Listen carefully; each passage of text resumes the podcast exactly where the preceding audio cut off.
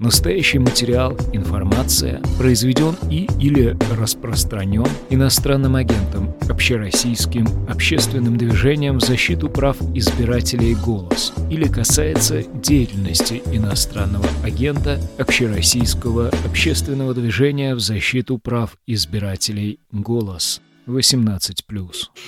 19 часов по московскому времени. Проект «Голоса» избранная. Меня зовут Валерия Павлюк. Я журналист, мой соведущий, политолог Давид Канки. И прежде чем мы начнем, хочу обратить ваше внимание, что сегодня вопросы мы вам никакого не задаем, но просим писать вас, ваши вопросы. Стыдных вопросов не бывает, поэтому пишите тематически связанные с темой нашего сегодняшнего эфира. Я, естественно, передам нашему сегодняшнему гостю. Да, э, тема эфира у нас сегодня Первая Государственная Дума. Казалось бы, такая очень тема далекая от нас, но на этой неделе ЦИК праздновал свое 30-летие. И это было такое достаточно масштабное, пафосное мероприятие. Были проведены по всей стране уроки о важном, показаны пропагандистские фильмы, новостные сюжеты о том, какая прекрасная в России избирательная система, как замечательно у нас организованы выборы, каких успехов удалось добиться. И вот как раз в этих всех агитационных э, в этой всей агитационной продукции ЦИКа как раз много упиралось на историю, на историю выборов в России. Рассказывалось, что у нас и династия Романов была установлена с помощью выборов, и что выборы у нас вообще-то проходили на протяжении всей тысячелетней истории Российской империи. Поэтому мы вот как раз и решили поговорить о событиях столетней давности, о выборах в первую, вторую, третью, может быть, Государственные Думы, как они были организованы, какие уроки мы можем извлечь, чтобы вот разобраться в том, что нам рассказывал ЦИК, и посмотреть, как это было на самом деле. И у нас сегодня в гостях замечательный историк, один из популяризаторов исторического знания. Мы очень рады приветствовать Никиту Соколова. Никита Павлович, здравствуйте. Добрый вечер. Давайте тогда сразу начнем с, с обстановки накануне первых выборов, э, выборов в Первую Государственную Думу. Ну, как обстановка. Значит, э, в литературе это и называют первой русской революцией. Вот. Э, сказать, что это была э, такая правильным образом понимаемая революция, которую кто-то направлял и которую кто-то куда-то вел, было бы большим преувеличением. Страна была, в общем, погружена в хаос обоюдного и, и революционного, и э, контрреволюционного насилия. И в этом хаосе она как-то продолжала деградировать. И а тогда уже в феврале 1905 года было решено значит, парализовать этот хаос тем, чтобы призвать общество все-таки к какому-то участию в государственном управлении. А, государь издал рескрипт на имя министра внутренних дел Булыгина, а, где было объявлено о созыве Государственной Думы. Но что чрезвычайно важно, не законодательный, а только совещательный. Дума в соответствии с этим рескриптом наделялась только совещательными правами. Но, значит, публика была этим как-то не удовлетворена, э, и решительно все, значит, политические силы заявили, что они будут эту Думу э, Булыгинскую бойкотировать. А хаос продолжал нарастать и дошел э, к октябрю 1905 года до всеобщей стачки, которая, вообще говоря, страну э, парализовала э, вплоть до смешных подробностей, что перестал работать водопровод в Зимнем дворце. Вот. Э, и тогда ну, как-то более разумный советник Николая II Сергей Юрьевич Витте выбил из государя манифест 17 октября о э, созыве все-таки законодательной думы, думы, имеющей законодательные права. В декабре был э, составлен э, избирательный закон, его так и называют Виттовский, по которому, собственно, и состоялись выборы в Первую Думу. И вот тут надо сказать об особенностях этих законов и, соответственно, об особенностях тех государственных дум, которые они формировали. Значит, презумпция Витте в октябре 2017 года и к декабрю, когда закон был опубликован, состояла в том, что как бы ведущую роль в Думе должны иметь крестьяне патриархальный мужичок, да хорошо бы еще неграмотный, э, из Витовского закона изъяли ценз грамотности, э, который был даже в Булыгинском законе. И э, значит, около половины Государственной Думы должны были составлять крестьяне. При этом выборы были ну, как-то очень сильно зарегулированы. Они не были ни прямыми, ни, ни, ни всеобщими, ни, ни равными, ни тайными. Значит, э, голосования не допускались э, женщины, не допускались э, молодежь до 25 лет, не допускались военнослужащие, не допускались батраки и, ну, как-то тем самым сильно ограничивался этот круг участников. В результате выборная система настраивалась посредством так называемых курий. А, избиратели, э, собственно, выбирали не напрямую депутатов, я уже сказал, что выборы были непрямыми, а э, избирали выборщиков, которые должны были составить э, уезд, губернское избирательное собрание, которое уже, собственно, избирало депутатов из своей среды. Так вот, э, это собрание выборщиков формировалось по четырем куриям.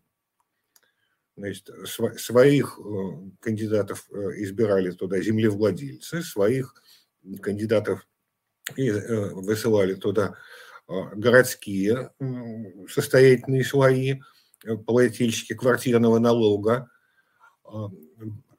крестьянская курия поставляла своих депутатов и рабочая. При этом для первых двух курий был введен довольно высокий имущественный ценз. Для крестьян имущественного ценза не полагалось, но а, выборы по крестьянской курии были непрямыми. Значит, там еще было несколько ступеней, когда выборщики выборщиков выбирали. А для рабочих был организован такой э, фильтр, что а, в выборах могли принимать участие работники предприятий, где было более 50 наемных работников. Это как-то сразу значительную часть э, рабочих э, отсекало. И в результате Дума формировалась очень-очень э, как-то не, несообразно составу населения. население было на 9 десятых крестьянское, а представлено оно было там слабо, несмотря на то, что около половины значит, один депутат приходился на 2000 землевладельцев, на 4000 э, городского э, образованного сословия, на 30 тысяч крестьян и на 90 тысяч рабочих. Вот такая была смоделирована конструкция, которая давала, ввиду того, что крестьянство все-таки было в подавляющем большинстве, э, давала Думу наполовину крестьянскую. Расчет этот с треском э, рухнул.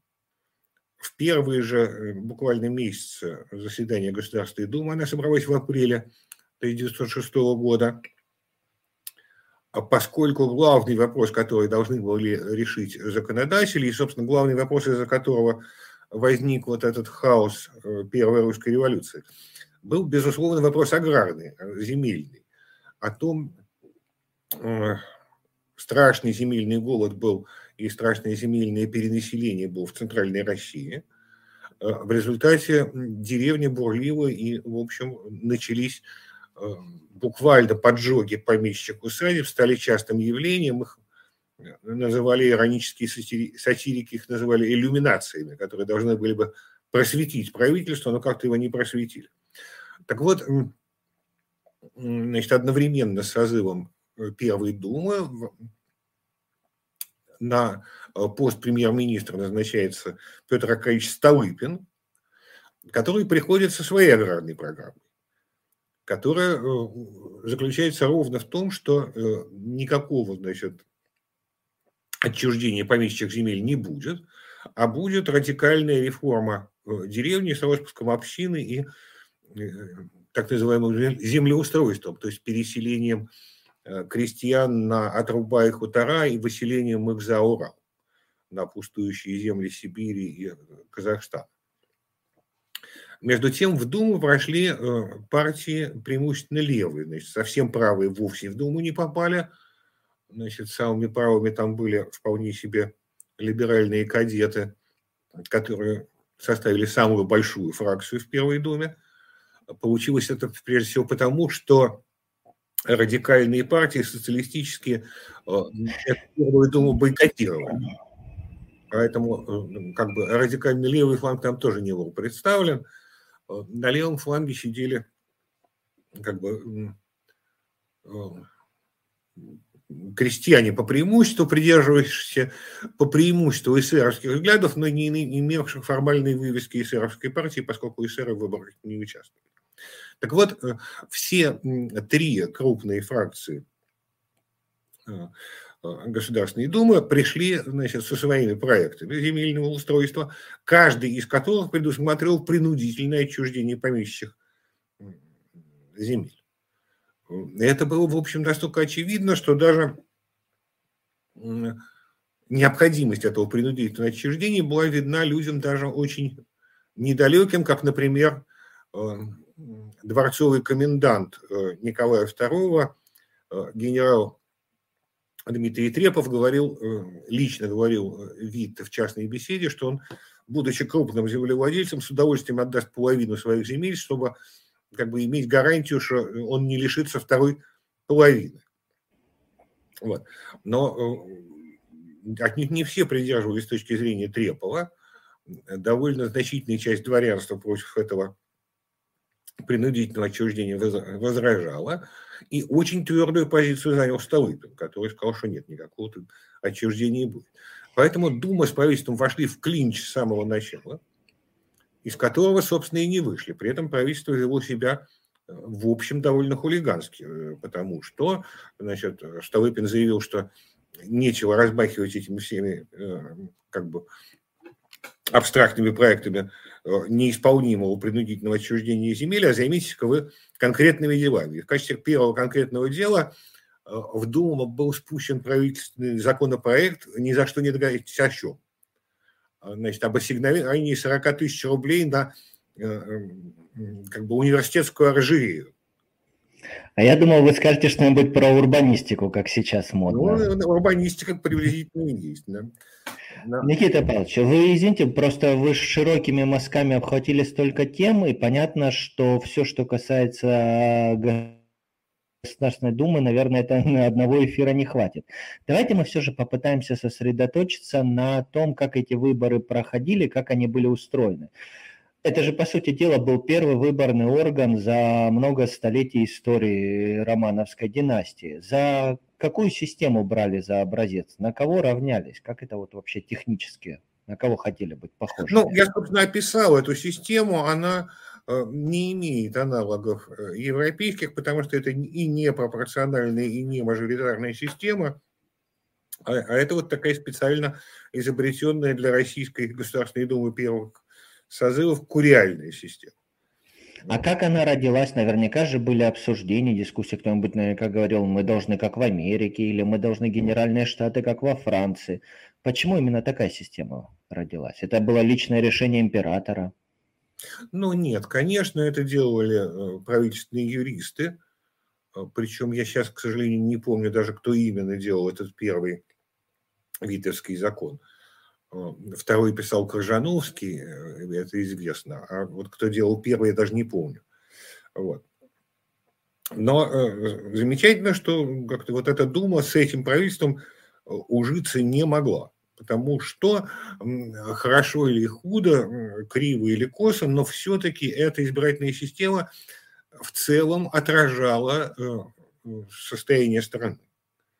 Дума была, э, ее многие ужасно не любили, тут первые две думы, они ужасно крикливые, непрофессиональные, но, но даже значит, не, не, те люди, те наблюдатели, которые относились к Думе без большого почтения, должны были признать, что вот эта крикливая, хамская, Дума, она, тем не менее, не является точным слепком страны и выражает ее настроение и интерес.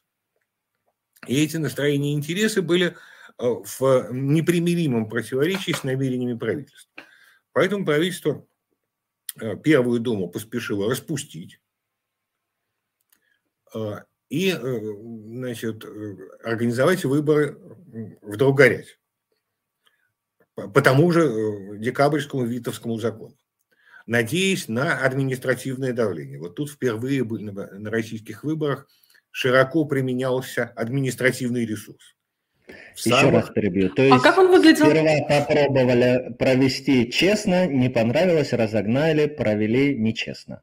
Да, провели при этом, значит, местные э, власти получили инструкции, что они должны выборы, значит, направлять э, своими административными средствами административные средства были эм, самые э, замысловатые.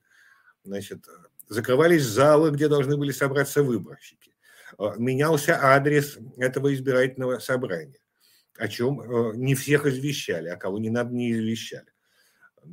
В общем, каких только не было немыслимых ухищрений предпринято, и тем не менее Вторая Дума оказалась даже левее первой, потому что э, эсеры и социал-демократы приняли участие в выборах, э, э, поскольку убедились в непродуктивности бойкота, революция уже шла на спад, бойкот был неэффективен, и поэтому эсеры и социал-демократы приняли участие в выборах и даже получили там некоторое заметное представительство.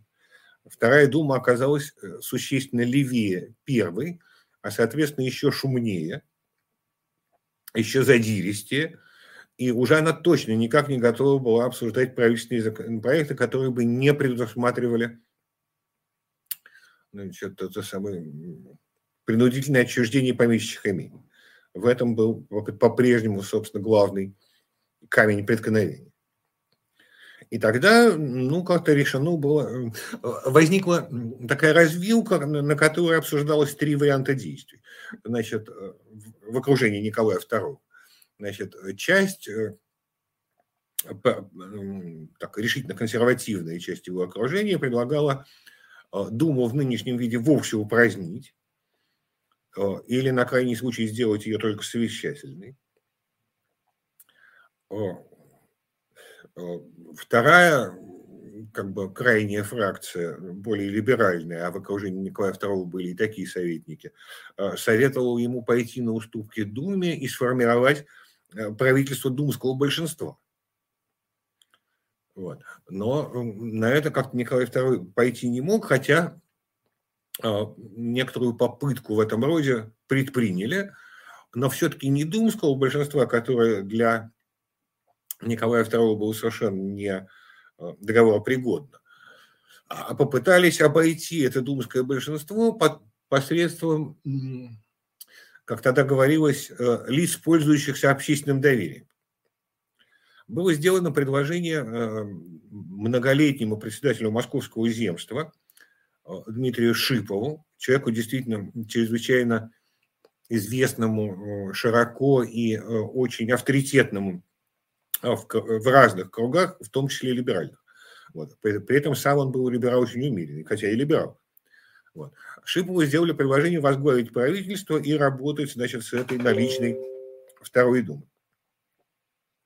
Э, Шипов э, почесал потылицу и честно сказал, что значит, его правительство, если он его возглавит, как он выразился, в случае конфликта с Думой не сможет воспользоваться традиционными методами исторической власти, понятна формулировка? Значит, никаким террором... То есть разгонять не будет. Никаким террором правительство Шипова разгон... заниматься не будет, и поэтому он от этой чести отказывается, потому что при первом же конфликте, который неизбежно в первые же дни, его правительство вынуждено будет уйти в отставку. И тогда, значит, э, избрали третий путь, Э, инициатором которого, собственно, и был Столыпин, э, решили изменить избирательный закон. Изменить избирательный закон посредством э, государственного монаршего указа. то есть по 87 статье основных законов тогдашней Российской Конституции, э, в перерывах между заседаниями Государственной Думы законы могли приниматься указами государя. Но э, новый избирательный закон подлежал точно совершенно в силу этого же основного российского закона, э, только Дума могла изменить избирательный закон. Поэтому изменение избирательного закона посредством указанного права был чистым в точном смысле, юридическом точном смысле, э, государственным переворотом.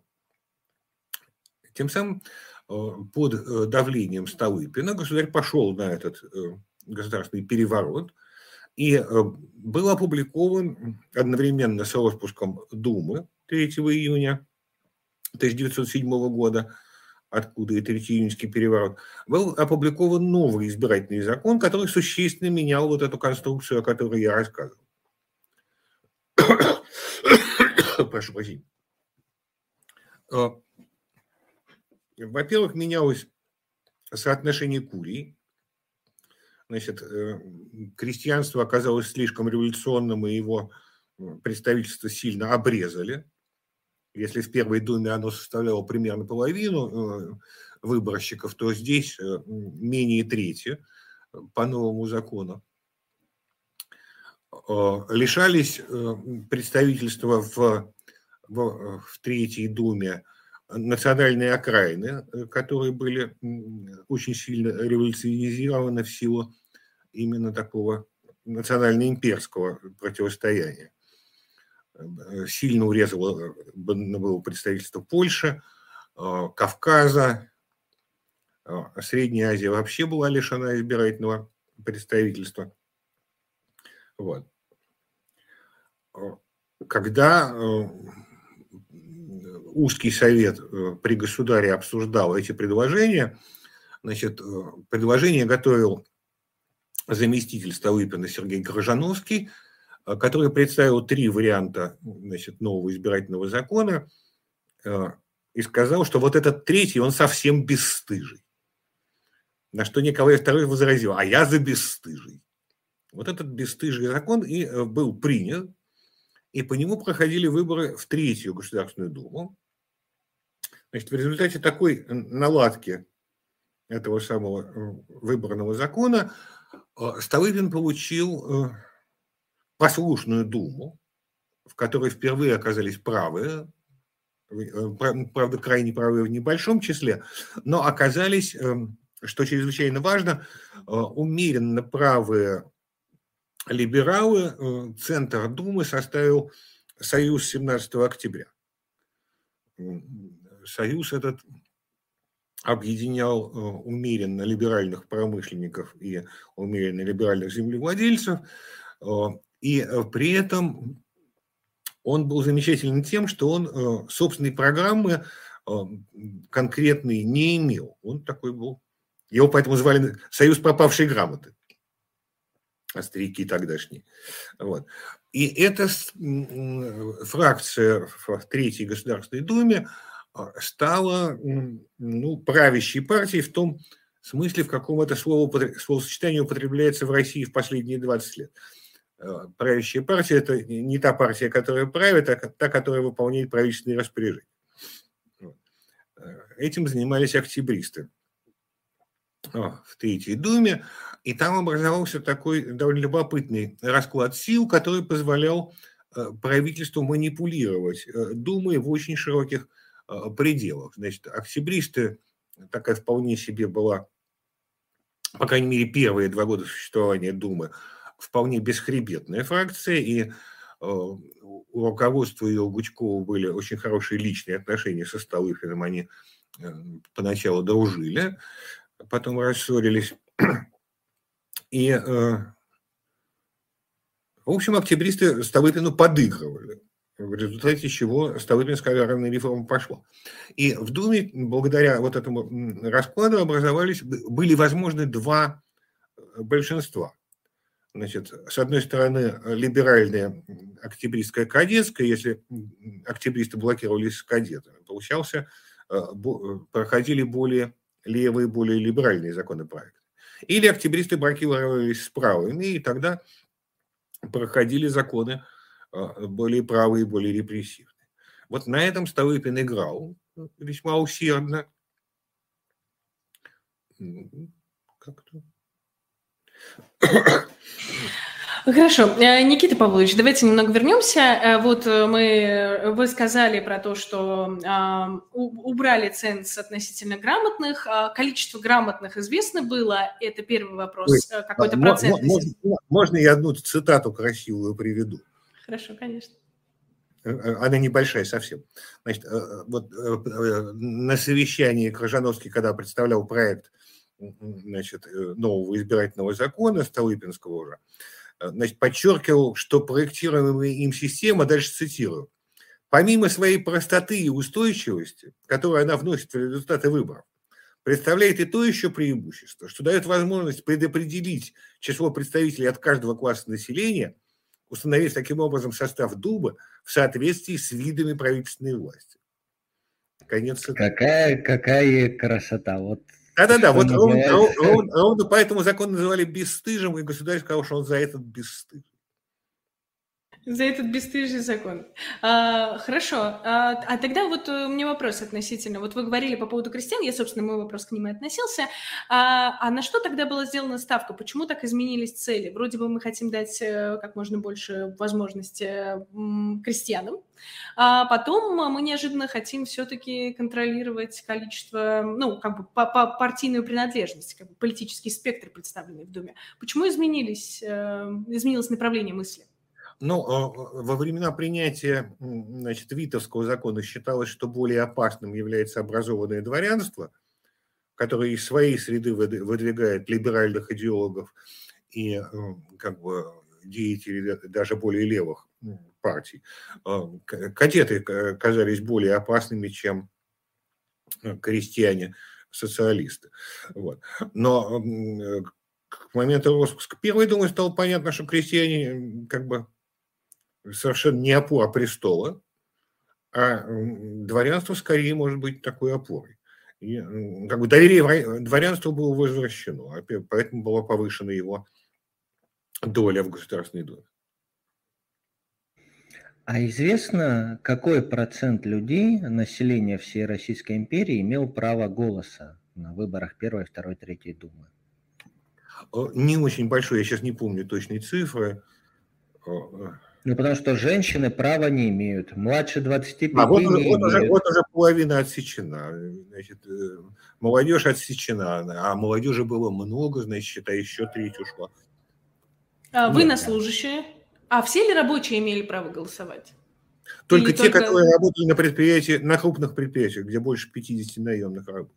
То есть ремесленники? Военнослужащие к выборам не допускались. А как это все технически организовать? Вот рабочие, которые работают на крупном предприятии. То есть как были организованы, не знаю, были избирательные комиссии или комитеты, или как технически все это было устроено? Как считали голоса, как эти данные передавали? Наверное, ж тогда еще Центр избирком не придумали. Ну, как? Избирательные комиссии были. Они Из они состояли? О, они состояли из эм, администрации. Никаких выборных, конечно, э, комиссий не было. Это такие чисто административные единицы. Они вели учет избирателей, вели списки. И э, в день выборов, соответственно, избиратели являлись и э, голосовали пакетом. То есть э, должны были подать конверт, в который вкладывался список э, той партии, за которую они голосуют. Списки эти обнародовались заранее, и, соответственно, избиратели были об этом извещены. То есть голосовали только за списки политических партий? Да. А одномандатных округов не было? Нет, нет. Ну, а как вы себе представляете тогда одномандатный округ? Э, как бы ввести э, избирательную кампанию? Ведь ни, ни, ни радио, ни телевизора, ни, только, только газет. Вот, кстати, замечательный вопрос. А как была устроена избирательная кампания? Потому что это что-то новое было для Российской империи. Листовки в большом числе, плакаты в большом числе, газеты, а надо сказать, что, значит, несмотря на то, что уровень грамотности был в то время как-то считается невысоким, значит, тем не менее произошел важный сдвиг. Деревня стала читать газеты и стали выходить дешевые газеты в расчете на самого, на самый тощий кошелек.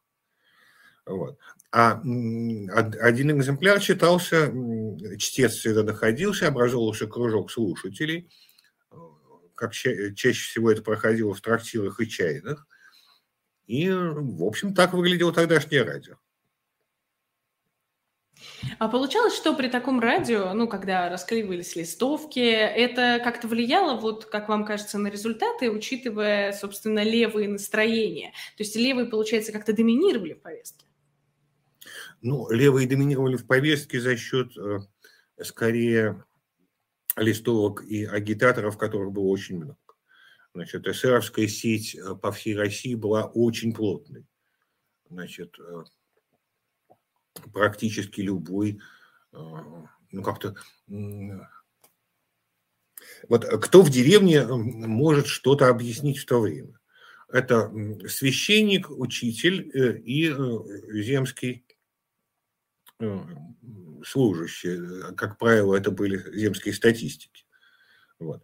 А, ну, священство э, держалось, конечно, правых взглядов, а вот учителя и э, статистики по большей части были социалисты, в значительной части эсеры. И это была очень мощная такая среда агитации. А политические партии, откуда они взялись тогда? То есть они были до выборов, они образовались во время избирательной они э, кампании? Они образовались в силу права, которое дал манифест 17 октября и 17 октября 1905 года, но, строго говоря, партии-то образовывались раньше, уже там, начиная с 1898 года, начинают формироваться такие предварительные партии, к 1903 формируются все основные партии, а в 1905 году, э, после 1905-1906, после манифеста, они легализуются, просто оформляются. Причем поразительным образом э, Э, не все были партии легализованы. Так до конца своего существования не были легализованы кадеты. Им не дали легализоваться, поскольку считалось, что они не осудили революционный террор и как бы являлись пособниками, как сейчас бы сказали, пособниками экстремистов.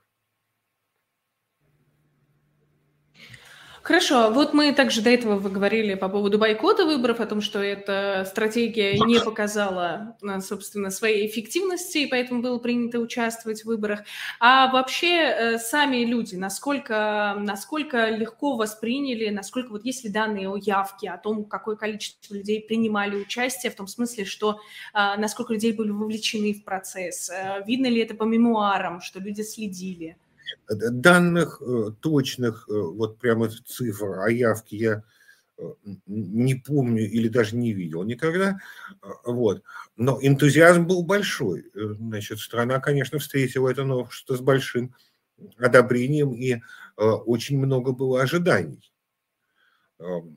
связанных с работой Думы.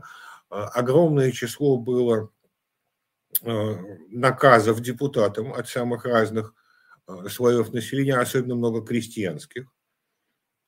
Вот, собственно, на основе этих крестьянских наказов и был сформулирован проект земельной реформы э, социалистами. Вот. Нет, интерес был гигантский.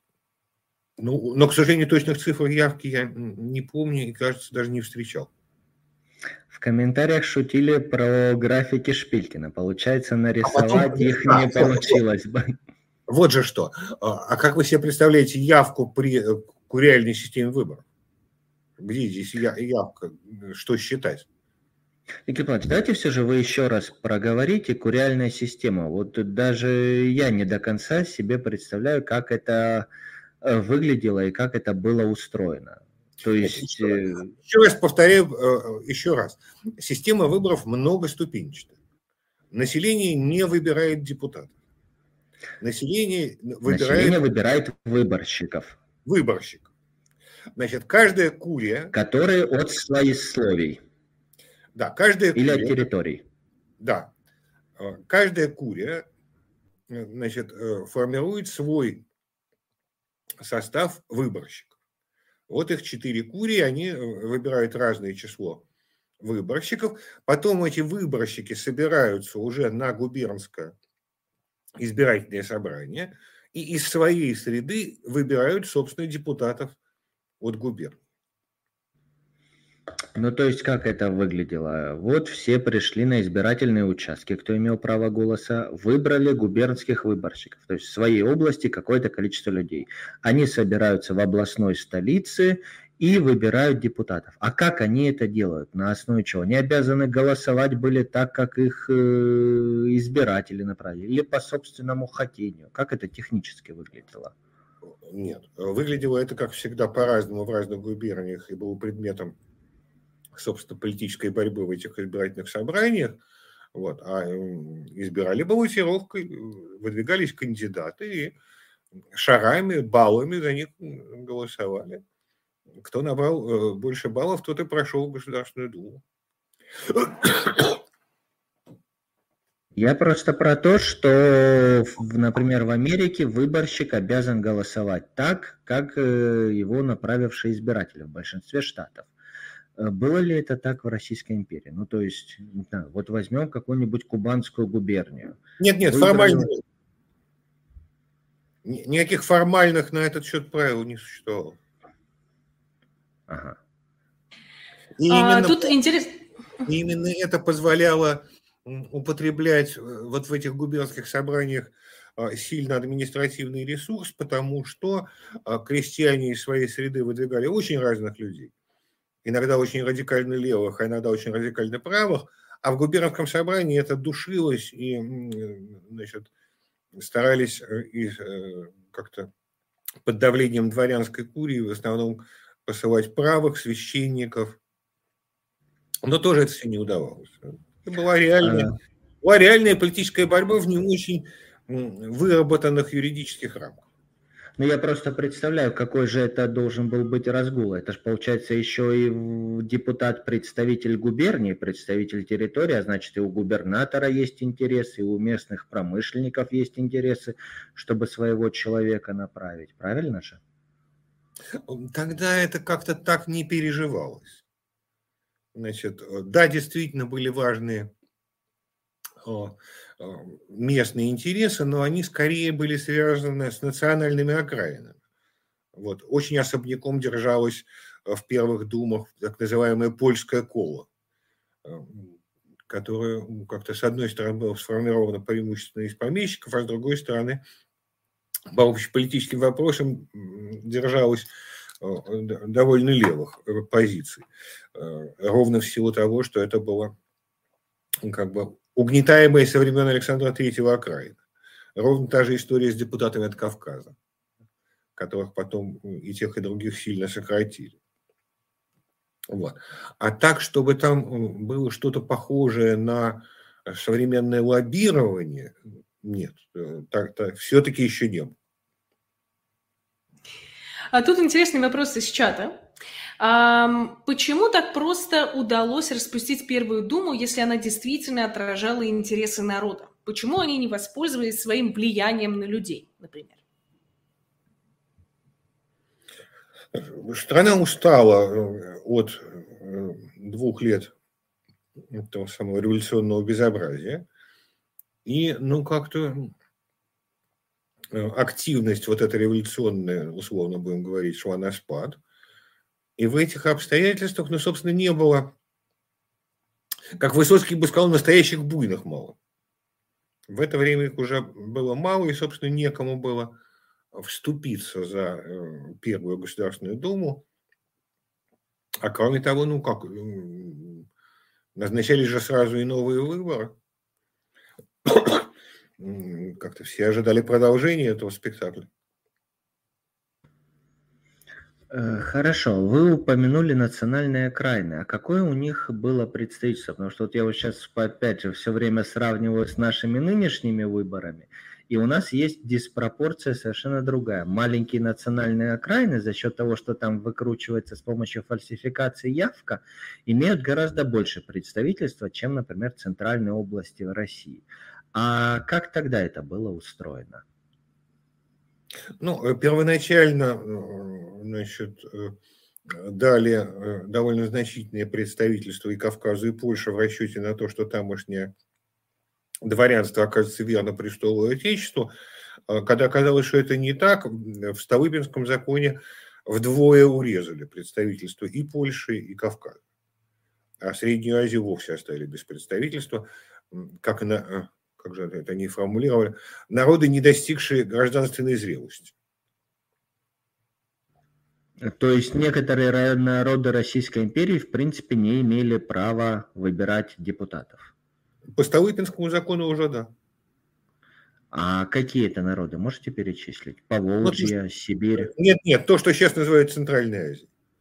Поволжье все-таки, Центральная Азия. Поволжье все-таки в то время уже было вполне себе культурным регионом, а вот Центральная Азия тогда, в то время, была еще очень мало европеизирована. А как быть с расстояниями? Вот, например, э, с уральскими регионами, с Сибирью, с Дальним Востоком. Они же тоже принимали участие в то время. Как передавались агитация, депутаты ездили? Послушайте, ну, газеты выходили везде, телеграф уже был, Э, телеграф исполнял обязанности, уже был и телефон во многих местах. Вот. Э, нет, все как-то современные средства связи уже вполне Россию связывали. В этом смысле, э, значит, не, не думаю, что, что расстояние составляли большую проблему. А выборы, как, правильно ли я понимаю, не было такого единого дня голосования, выборы происходили там в разные периоды времени? В разных регионах. Смешно сказать, не помню. А, у нас есть э, еще один. Да. Э, еще один хороший. Никакого единого дня голосования, конечно, не было. Опять-таки, напоминаю, что голосование шло по куре. Поэтому это был такой довольно размазанный процесс. А э, губернское избирательное собрание, конечно, собиралось в указанный день и как-то все в этот день решало. Но это происходило в разные дни в разных губерниях.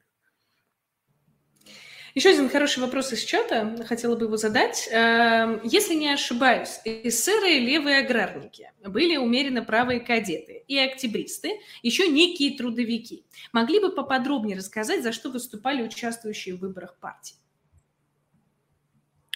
Ой, это надо было бы прочитать специальную лекцию, это которую мне надо было бы специально готовиться. Значит, а,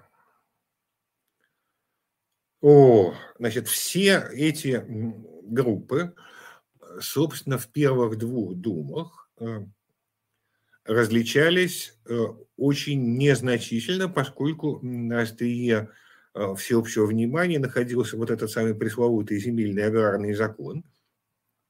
И все эти три упоминавшиеся политические силы значит, отстаивали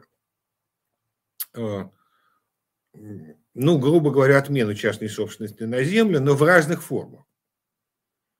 Значит, кто-то говорил о национализации прямой, а кто-то говорил о социализации, кто-то говорил о социализации в том что мысли, что земля должна принадлежать а, крестьянским общинам, тем, кто землю обрабатывает. Это вот позиция трудовиков, который есть псевдоним правых эсеров грубо говоря.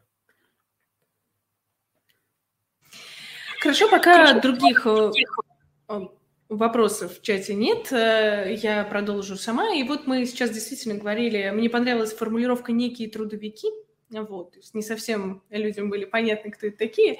А, но вот сам, наверное, расклад, как вам кажется, вот это изменение избирательного законодательства в конечном счете привело к тому, что вот досидела одна дума до пяти лет, но в плане недовольства людей. То есть стоило ли играть их свеч? Может Нет, быть, следовало вот дать больше слов. Это, это то, что я как раз хотел договорить про результат Столыпинской реформы избирательного законодательства. Значит, да, Столыпин получил Думу, который, с которой ему удобно было работать. Думу, которая беспрекословно до известного времени одобряла все правительственные инициативы. Но при этом он получил Думу, которая никак не соответствовала составу и настроениям э, граждан. И э, эти законы, э, значит, при, принимаемые Третьей Думой, оказывались в современных терминах формально легальны, но совершенно нелегитимны. То есть Дума тогда вся выбрана законной и, и, и законы издает на своем законном праве, но народ не считает эту Думу своей, и эти законы справедливыми. Вот в, в этом же, собственно, была трагедия как бы Столыпинского реформаторства, что он хотел, отчасти это повторилось у, у нас в России в 90-е годы 20 века, что хотели страну как бы преобразовать через колено против ее воли силку. Так не получается, нужно искать компромиссы. Без этого Э, ничего прочного в истории не строится в общественных системах. Невозможно применить как бы силком, кого-то переучить и заставить что-то любить. Надо предложить э, варианты, которые, как говорят э, дотошные американцы, вин-вин, которые бы как бы предлагали компромиссное решение, выгодное всем сторонам. Но в России никто совершенно этим не озаботился ни в начале 20, 20 века, не в конце 20 века, не сию минуту. И это одна из ужа, один из ужасных уроков российских э, выборов и ужасных уроков российского реформаторства. Россия страна, которая совершенно э, не учится э, искать компромисса. Впервые этот опыт был начат после 1864 года – в земских собраниях, когда там оказались на равных правах крестьяне и дворяне. И вот им было довольно сложно э, разговариваться. Но, тем не менее, такой опыт вырабатывался. Вот ужасно характерна эта история про а, земскую школу. Значит, земства должны были ведать делами местного образования, и вот здесь, в земских собраниях, депутаты-дворяне и депутаты гласные дворяне и гласные, э, как они там назывались, крестьяне, а, расходились радикально с самого начала о целях школы.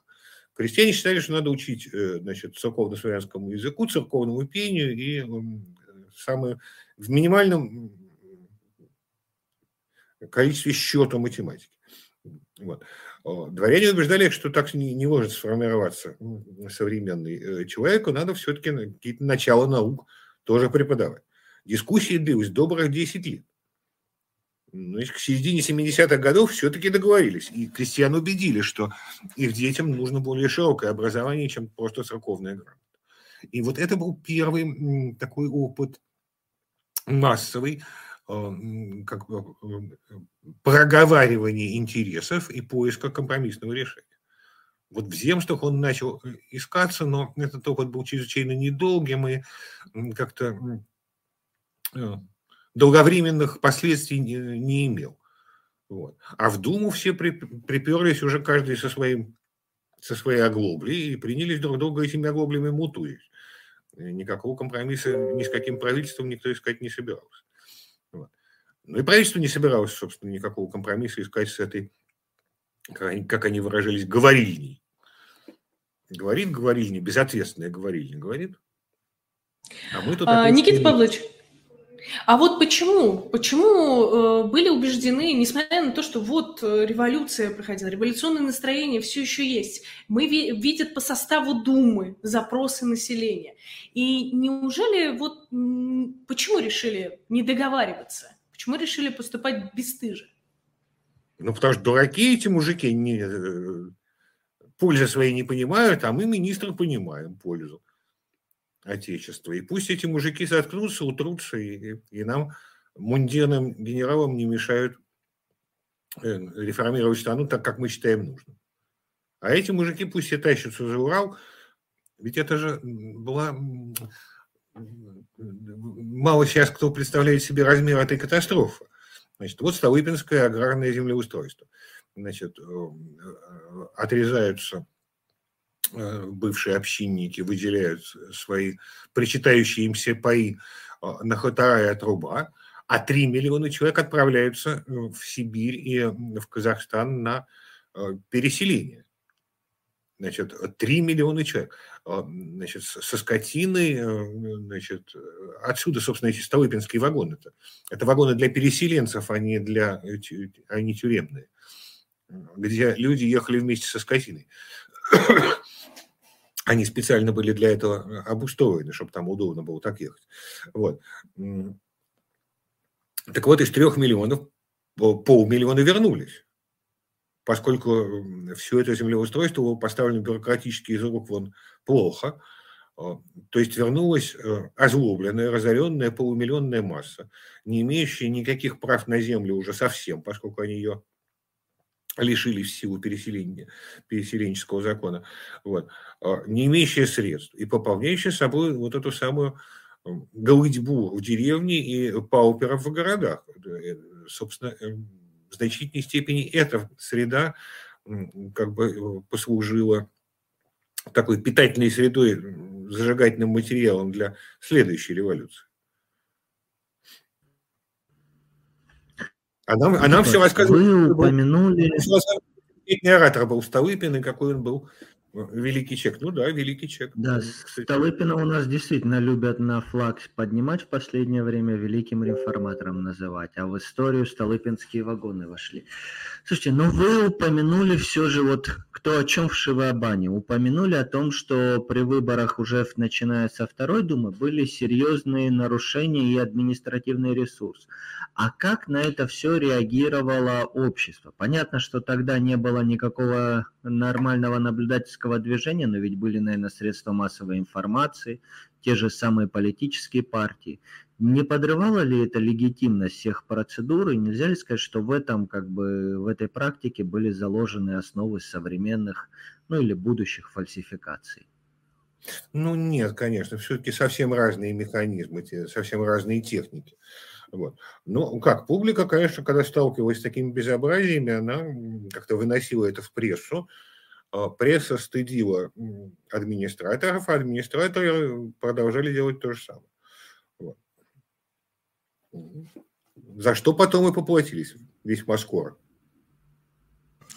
А, Никита Павлович, а вот все-таки такой вот, я бы хотела как-то вот резюмировать а, одну из, один из вопросов, которые мы хотели Э, хотели обсудить сегодня, это, собственно, какие уроки мы можем извлечь из э, вот истории первых э, государственных дум. Как по-вашему, на какие уроки действительно мы можем из этого извлечь?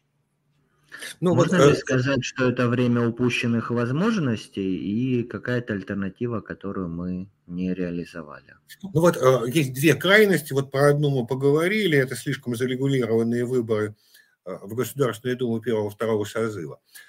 Вот. Но э, обратная перспектива, э, противоположный вариант тоже ведь ужасен. Вот, э, значит, был уже опыт выборов в учредительное собрание. Значит, уже 6 марта 1917 года Временное правительство, которое называлось Временным до э, начала работы учредительного собрания, поэтому оно ничего не решает, а все должно будет решить учредительное собрание, значит, 6 марта объявили о подготовке созыва учредительного собрания и возились с этими документами до конца августа. Это в условиях э, как бы, э, войны, продолжающейся в условиях настоящей революции. В результате все это чрезвычайно запоздало, и выборы просто не успели провести как следует. А, они во многих округах вообще не состоялись, а затянули так, потому что хотели создать самый совершенный избирательный закон. Да, создали в 17 году, значит, к ноябрю, э, ну да, практически к ноябрю был готов самый совершенный пакет избирательного законодательства, который когда-либо видел мир. Но ну, только уже... Это напоминает я скажу, это напоминает, как наша оппозиция разрабатывает альтернативные законопроекты и готовится к политической борьбе. Да, но только время, да, но только время упущено, все проехали, фронт развалился, большевики бузят, большевики захватили власть, и даже свое правительство народных комиссаров некоторое время называют временным, но они совершенно никакого учительного собрания не желают видеть, и в первый же день работы его разгоняют. И, а потом расстреливают э, демонстрацию людей, вышедших на защиту учредительного собрания. Вот как-то между чудовищной зарегулированностью значит, и несовершенством законодательства о первых двух думах и чрезвычайно совершенством законодательства об учредительном собрании, которое не может быть реализовано, потому что время упущено, надо все-таки искать какие-то, опять-таки, компромиссные решения. А в дне сегодняшнем нам эта история может э, чему-то научить нас? Вот думаю, что, думаю, что да. И вот э, самое главное, чему бы я хотел Э, чтобы мои соотечественники научились на примере этих опытов, это понимать, что общество живет, э, общество не бывает один раз навсегда устроено. Общество – это ежедневный переговорный процесс по самым разным вопросам, в которых надо искать компромиссы. Мы все жители, имея очень разные взгляды, имея очень разные виды на будущее, имея очень разные проекта будущего, мы все жители одной страны, и нам в ней жить, мы никуда из нее не денемся. И надо искать компромиссы. Нельзя никого ну, ломать, ну, кроме уголовных крайностей, разумеется. Уголовные крайности должны быть отсечены, э, чья преступность доказана историческим опытом, вроде нацизма, фашизма и тому подобного. Вот. А остальные фракции общества должны искать компромиссы, договариваться. Никто не должен никого ломать через колено. От этого никогда никакой пользы не бывает. Вот если бы я какой-то один урок из всей этой истории эм, э, э, русского парламентаризма делал, то я бы делал такой. Спасибо большое, Никита Павлович. Спасибо, что сегодня согласились с нами поговорить. Э, получился такой объемный разговор обо всем. Спасибо. Я надеюсь, еще... Все удовольствие на моей стороне. Я надеюсь, что будет еще повод собраться и поговорить еще больше про историю, потому что это очень важно знать, и в том числе для тех уроков, которые мы можем из этого процесса извлечь. А, спасибо вам еще раз большое. История вещь очень поучительная, если ее используют не для воспитания гордости, а именно для э, анализа ошибок и преступлений. Тогда из этого извлекается какой-то опыт. Хорошее замечание. Я с вами тут абсолютно соглашусь. Я напомню, у нас сегодня в эфире был Никита Соколов, историк, публицист. Спасибо вам еще раз большое. А нам остается с тобой только резюмировать. Да, слушая Никиту Павловича, сегодня, конечно, переклички с нашей настоящей действительностью, с недавней историей, они вызывали просто хождение мурашек по коже. Мы вроде говорим о том, что было с нашей страной 100-120 лет назад, а словно одни и те же люди, одни и те же проблемы, одно и то же, одна и та же модель поведения власти. Действительно, я думаю, нам, возможно, стоит сделать несколько э, тематических исторических эфиров, поговорить о том, что было с выборами и в Советском Союзе, поговорить о том, какие у нас выборные традиции были еще до выборов Первой Государственной Думы начала 20 века. Так что история у нас все же богатая. Тут ЦИК действительно прав, но все не так уж однозначно. Ну и, конечно, я призову вас в таком случае, вот мы уже анонсировали несколько, я думаю, серию роликов а, про историю выборов, но у нас есть и другие ролики, их можно посмотреть на нашем YouTube-канале, можно посмотреть в специальном плейлисте избранные, а, можно также подписаться на наш канал, поставить лайк этому видео. И если вам нравится такой формат исторических каких-то разборов, то дайте нам знать об этом в комментариях, это было бы нам очень полезно. Ну и я со всеми прощаюсь до следующей недели. Всем честных выборов!